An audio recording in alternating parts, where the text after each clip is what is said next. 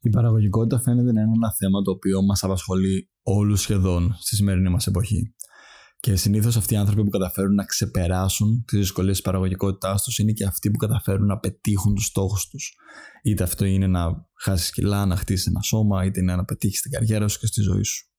Πώς όμως μπορείς εσύ να ελέγξεις την παραγωγικότητά σου και να μην επιτρέπεις στην καθημερινότητα να σε παρασύρει δεξιά και αριστερά σαν ένα άτομο που ερπλανιέται μες στα κύματα; Δουλεύοντα με το κατάλληλο κίνητρο, αν έχεις παρατηρήσει, όλα τα καθημερινά tasks φαίνονται ευκολότερα Πώς όμως μπορείς να το πετύχεις αυτό, Ποιοι παράγοντες το επηρεάζουν πραγματικά; Στο σημερινό επεισόδιο θα αναλύσουμε ακριβώς αυτά εδώ τα πράγματα και θα αναφέρω κυρίως 10 tips παραγωγικότητας, τα οποία αν τα εφαρμόσεις, πραγματικά θα σου αλλάξουν τη ζωή στο εγγύο με αυτό.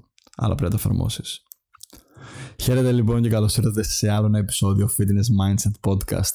Μάξιμος εδώ και αν δεν το έχεις κάνει ακόμα, κάνε ένα follow αυτό εδώ το podcast ώστε να μην χάσεις ούτε ένα επεισόδιο από αυτήν εδώ την εκπομπή. Πριν λίγο μπούμε στα 10 tips της παραγωγικότητας, θέλω να αναφέρω ένα πραγματάκι που ίσως σε ενδιαφέρει πάρα πολύ.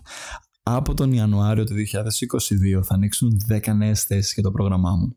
Αν θες λοιπόν να δουλέψουμε μαζί και εγώ προσωπικά να σε βοηθήσω να πετύχεις το σώμα των ονείρων σου το 2022, το μόνο που έχεις να κάνεις είναι να πατήσεις το link στην περιγραφή και να κλείσεις μια δωρεάν κλίση μαζί μου ή να μου στείλεις ένα μήνυμα στο IG, στο οποίο θα συζητήσουμε τα προβλήματά σου πάνω στο fitness, να δούμε αν είμαστε κατάλληλοι να δουλέψουμε μαζί και από εκεί και πέρα να συζητήσουμε το τι πρόγραμμα μπορεί να σου ταιριάζει.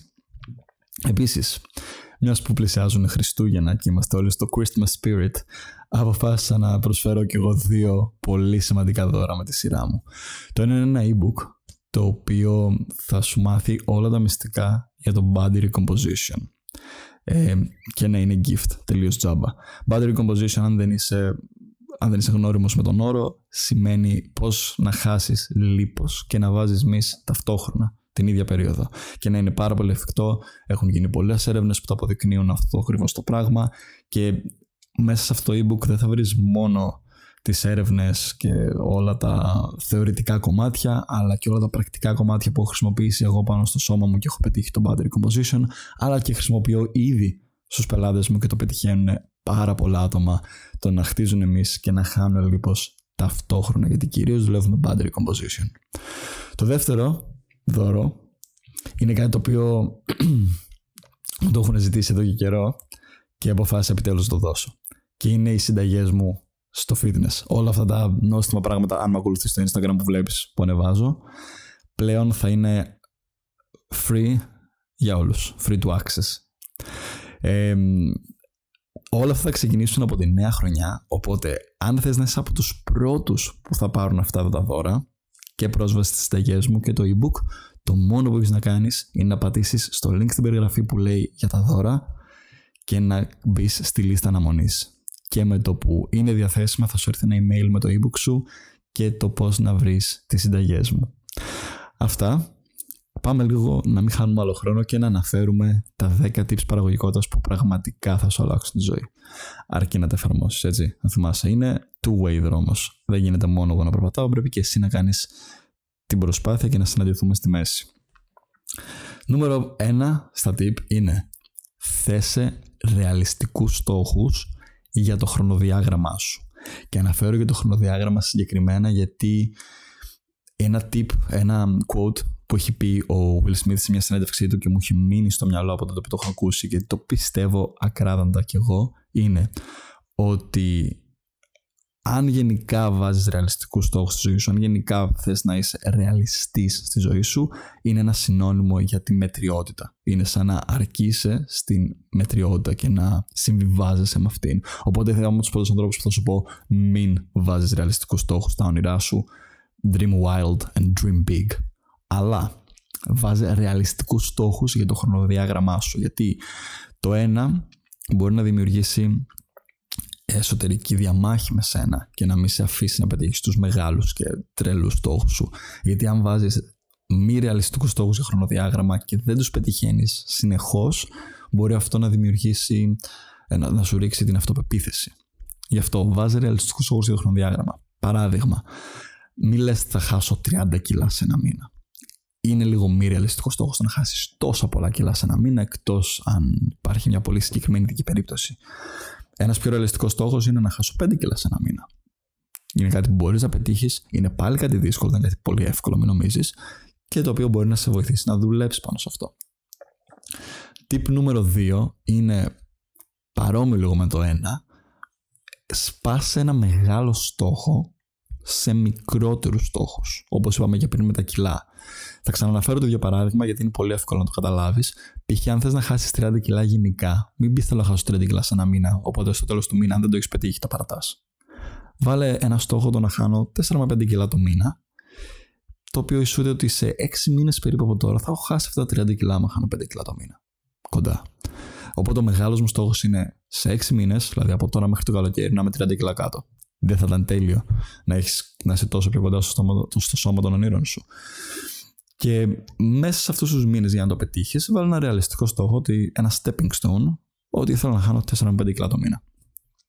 Βγαίνει πολύ πιο smooth και σε κρατάει πολύ πιο motivated αυτό που λέμε. Σου δίνει το κίνητρο να συνεχίζεις γιατί παίρνεις σιγά σιγά την επιβεβαίωση, παίρνεις σιγά σιγά ένα feedback ότι πάνε καλά τα πράγματα, ε, ένα reward σε επιβραβεύει κάθε μήνα που πετυχαίνει το μικρό σου στόχο. Και το ίδιο τώρα το ανέφερα τυχαία το παράδειγμα με τα κιλά. Μπορεί να είναι και ανάποδα. Το να βάλεις κιλά, το να χτίσεις μυς, το να ανέβεις σε δύναμη όταν μιλάμε για το fitness ή σε άλλες πτυχές της ζωής σου. Στο να ε, κάνεις τις εργασίες σου για τη σχολή σου, στο να πετυχαίνεις πράγματα για την καριέρα σου, στο να βάζεις μικρούς στόχους, στο να αλλάζεις έναν άνθρωπο. Δηλαδή, αν είσαι άτομο που αντιμετωπίζεις μια ψυχολογική δυσκολία, μην προσπαθείς να αλλάξεις όλη τη ζωή με το καλημέρα. Προσπάθησε να βάζεις έναν έναν αυτούς τους στόχους, το οποίο θα σε βοηθήσει και θα κινεί τα νήματα για να πηγαίνει πιο μπροστά.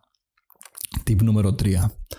Γράψε τα ημερήσια και εβδομαδιαία task σου και ταξινόμησέ τα και πανεξέταζέ τα αναμέρα και εβδομάδα. Τι εννοώ με αυτό; Π.χ. μπορείς να έχεις μία εβδομάδα την ημέρα, την, μία μέρα την εβδομάδα η οποία θα επανεξετάζει τα tasks της εβδομάδας ή θα τα γράφεις κάτω και μετά κάθε βράδυ για την επόμενη μέρα ή κάθε πρωί για την ίδια μέρα, ανάλογα τι σε βολεύει. Δεν, δεν θέλω να σου πω κάτι πολύ αυστηρό πάνω σε αυτό, γιατί συνήθως τι κάνουν με αυτά τα tips. Λένε τόσο αυστηρά πράγματα που οι άνθρωποι προσπαθούν να τα ακολουθήσουν σαν ρομπότ. Όχι, προσαρμοσέ το στα δικά σου γούστα και στο δικό σου τρόπο που δουλεύεις σαν άνθρωπος, έτσι. Κάποιοι είναι βραδινοί τύποι, κάποιοι είναι πρωινοί. Οπότε, το ίδιο πρωί, το ίδιο βράδυ, ξαναναθεώρησε τα πράγματα για εκείνη τη μέρα. Διάβασέ τα, άμα τα έχεις γράψει τους εβδομαδιαίους στόχους, ή άμα το έχει γράψεις από βραδύς, ξέρεις, ε, με bullet points, ότι αύριο έχω να κάνω αυτά πέντε πράγματα, το επόμενο πρωί μπορείς πάλι να τα ψηλοαναθεωρήσει. Να δεις, OK, έχω αυτά, πώς να τα ταξινομήσω. Αυτό. Απλό. Αν το κάνεις αυτό, ειδικά πραγματικά σου μιλάω, θα δεις πόσο πιο εύκολα θα κυλάει η μέρα σου. Δεν σημαίνει ότι τα tasks θα γίνουν ευκολότερα, αλλά γνωρίζοντας ότι έχεις μια πηξίδα στο που πηγαίνεις, θα είναι πολύ καλύτερο από το να περιπλανιέσαι στο, στο άπειρο, χωρίς να γνωρίζεις που πας. Τέσσερα, ξεκίνα, μιας που μιλήσαμε ήδη για τα tasks, ξεκίνα από το χειρότερο. Γιατί συνήθως τι κάνουν οι άνθρωποι; Βλέπουν τη λίστα τους με το τι έχουν να κάνουν μέσα στη μέρα και διαλέγουν τα ευκολότερα τα κάνουν πρώτα που, α, εντάξει, τι, τι νιώθω καλά να κάνω τώρα από αυτά που έχω, αυτό, τι είναι πιο εύκολο αυτό. Υποσυνείδητα κάποιες φορές, έτσι. Δεν το, δεν το βάζεις καν στο συνειδητός σου. Απλά διαβάζεις τη λίστα και σε πω, ποιος το κάνει τώρα αυτό. Α ξεκινήσω με το 4 καλύτερα. Όχι.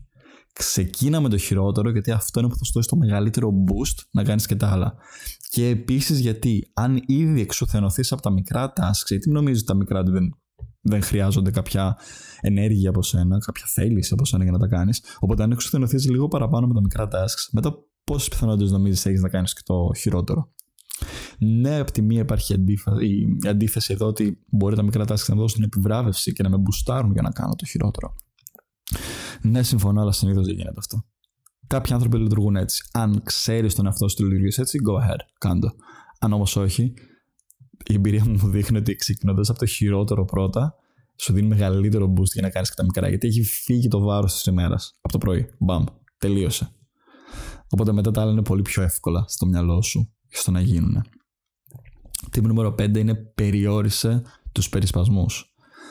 Δημιούργησε το ιδανικό σου περιβάλλον που σημαίνει αυτό κλείσε το κινητό σου άμα σε ενοχλεί, κλείσε το wifi, ε, απομονώσου το δωμάτιό σου και βάλε μην ενοχλεί από την πόρτα και πες ξέρεις κάτι, κάτι για το επόμενο τρίωρο μην πει κανείς. Ε, βάλε headphones, ο, οτιδήποτε. Βάλε την ιδανική σου μουσική. Η μουσική που παίζει στο background μπορεί να επηρεάσει σημαντικά την παραγωγικότητά σου. Η, μουσική που ακούζει γενικά μέσα στη μέρα σου μπορεί να επηρεάσει σημαντικά την παραγωγικότητα και την ενέργειά σου και πολλά άλλα πράγματα, αλλά αυτό είναι για άλλο επεισόδιο.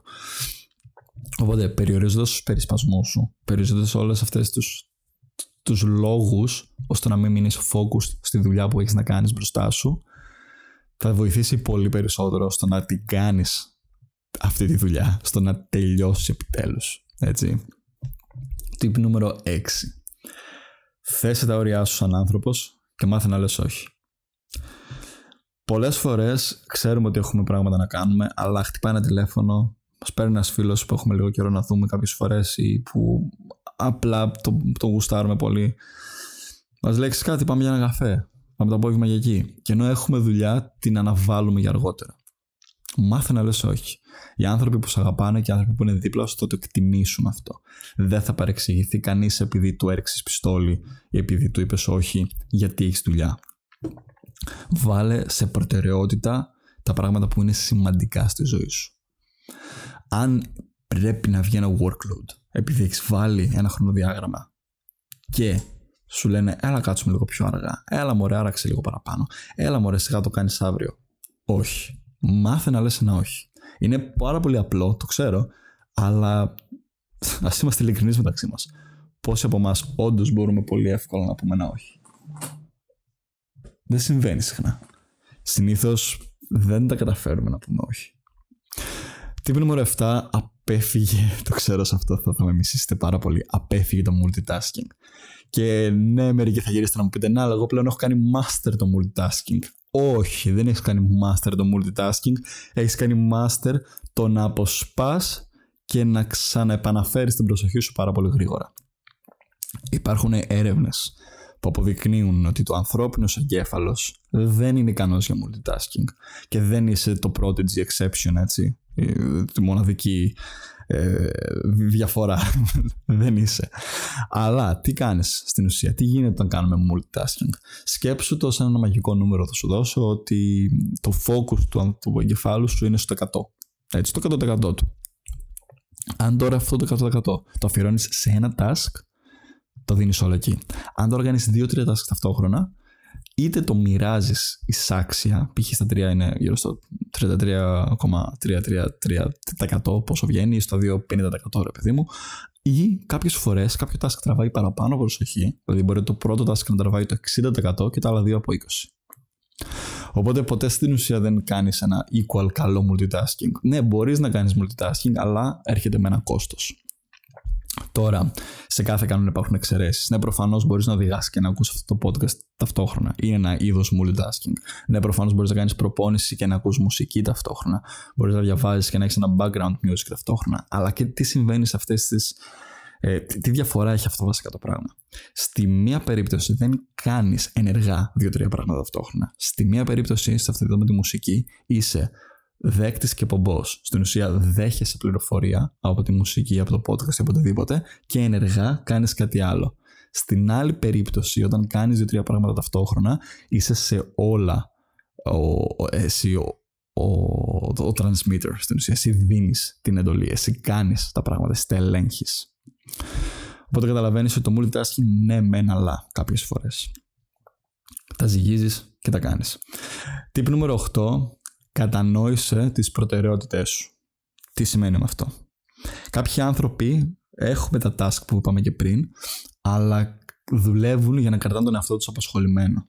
Μη δουλεύεις για να κρατάς τον εαυτό σου απασχολημένο, δούλευε για να κινείς τα νήματα. Αν η δουλειά που κάνεις δεν είναι δουλειά που πραγματικά κινεί τα νήματα στην επιχείρησή σου, που πραγματικά κινεί τα νήματα στην, στο να πας μπροστά σου, σε ό,τι στόχο έχεις αυτή τη στιγμή, στην καριέρα σου, στο σώμα σου, στο, στη σχολή σου και είναι απλά κάτι το οποίο σε κρατάει απασχολημένο, μην το κάνεις.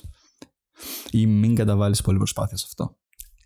Μην δουλεύεις για να είσαι απλά απασχολημένος, δούλευε για να κινείς τα νήματα. Τι πενιά, ξεκίνησε τη μέρα σου με λίγη κίνηση. Ξέρω το έχω πει άπειρες φορές αυτό και θα το ξαναπώ και θα το ξαναπώ. Μπορεί να είναι ένα σύντομο πρόγραμμα στο σπίτι, ένα λίγο τρέξιμο, ένα περπάτημα, ένα movement flow, ένα ξέρεις, λίγη κίνηση, λίγο mobility workout, κάτι απλό. Δεν χρειάζεται να είναι μόνο γυμναστήριο, κάτι βαρύ. Μπορεί να είναι μια γρήγορη προπόνηση δεκαλέπτου. Στα προγράμματά μας, για παράδειγμα, έχω ένα τέτοιο ε, movement flow το πρωί, το οποίο κρατάει γύρω στα 10 με 15 λεπτά, ανάλογα πόσο θες να το τραβήξεις. Και είναι πάρα πολύ απλό και το μόνο που καταφέρνει και όλο το feedback που έχω πάρει από τα πολλά άτομα πραγματικά που το έχουν δοκιμάσει πλέον αυτή τη στιγμή είναι το πόσο τους ξυπνάει και το πόσο τους ενεργοποιεί το σώμα και το μυαλό. Η κίνηση συσχετίζεται πάρα πολύ με τον εγκέφαλός μας. Ο εγκέφαλός μας, ο ανθρώπινος εγκέφαλος είναι για να δημιουργεί περίπλοκες κινήσεις ή απλές ή σύνθετες. Τέλος πάντων, όταν ξεκινάς τη μέρα σου με κίνηση, είναι σαν να στέλνεις ένα σήμα στον εγκέφαλό σου ότι ενεργοποιήσου, ξεκίνα, έχουμε πράγματα να κάνουμε. Και αυτό βοηθάει και σε άλλα tasks που θα έχεις μετά μέσα στη μέρα. Tip νούμερο 10 και τελευταίο, ύπνος. Ναι, ύπνος. Το έχω αναφέρει και σε άλλο podcast για την υπνία που έχω κάνει, αλλά ο ύπνος είναι τόσο σημαντικός γιατί επιτρέπει στο μυαλό σου και στο σώμα σου να επαναφορτήσει και να είναι μετά έτοιμο για την επόμενη μέρα. Οπότε ξεκουράσου καλά. Είναι κάτι το οποίο ειδικά στο, στο σημερινό hustle society που είμαστε κάπως όχι δούλευε 24 ώρες το 24 ώρο ο ύπνος είναι υπερεκτιμημένος δεν χρειάζεσαι πολύ ύπνο κοιμήσου λιγότερο όχι κοιμήσου περισσότερο θα σου αλλάξει τη ζωή πώς αν ξέρεις ότι την επόμενη μέρα έχεις να ξυπνήσεις νωρίς κοιμήσου νωρίτερα μην τραβάς το βράδυ σου αργά, γιατί αυτό μετά θα σε κάνει σαν ζόμπι την επόμενη μέρα. Και το χειρότερο είναι όταν αυτό συμβαίνει για καιρό, δεν καταλαβαίνεις ότι είσαι σαν ζόμπι. Είσαι depleted από ύπνο για τόσο πολύ καιρό, που απλά αυτό είναι το default σου πλέον, αυτό είναι το, το βασικό σου. Και δεν νιώθεις αυτή την άλλα και δεν, δεν καταλαβαίνεις το πόσο drained είναι ο οργανισμός σου. Οπότε, βάλε σε προτεραιότητα τον ύπνο σου. Θυσίασε εξόδους κάποιες φορές για τον ύπνο σου είναι πάρα πολύ σημαντικό στο να λειτουργείς. Αν θες να λειτουργείς, έτσι, στο έπακρο. Αυτά τα 10 tips για το σημερινό επεισόδιο. Τώρα, ξέρω μπορεί να ήταν λίγο πολλά μαζί όλα να πέσανε, αλλά προσπάθησε θα σου δώσω ένα απλό tip ακόμα, ένα bonus tip.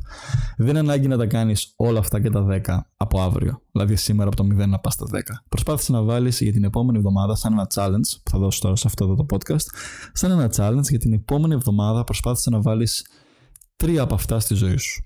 Μπορεί να είναι η κίνηση το πρωί, ο καλός ύπνος και να κρατάω σημειώσεις, τα tasks, τα ημερήσια tasks ή μπορεί να είναι τα ένα και τα δύο που είναι και πολύ απλά, το να θέσω έναν ρεαλιστικό στόχο για το χρονοδιάγραμμα που έχω και να το σπάσω σε μικρότερους και το επόμενος να είναι να κάνω και το τρία μαζί, να γράφω ημερήσια tasks και ο ύπνος. Ένα, δύο και δέκα ο ύπνος. Οπότε, σαν challenge για τις επόμενες εβδομάδες βάλε τρία από αυτά στη ζωή σου. Και μετά, άμα τα έχεις βάλει και λειτουργούν καλά και δεις ότι όλα πάνε τέλεια, βάλε άλλο ένα βάλα άλλο ένα. Και σιγά σιγά θα μπορείς να τα έχεις όλα. Αλλά μην τα βάλεις όλα μαζί.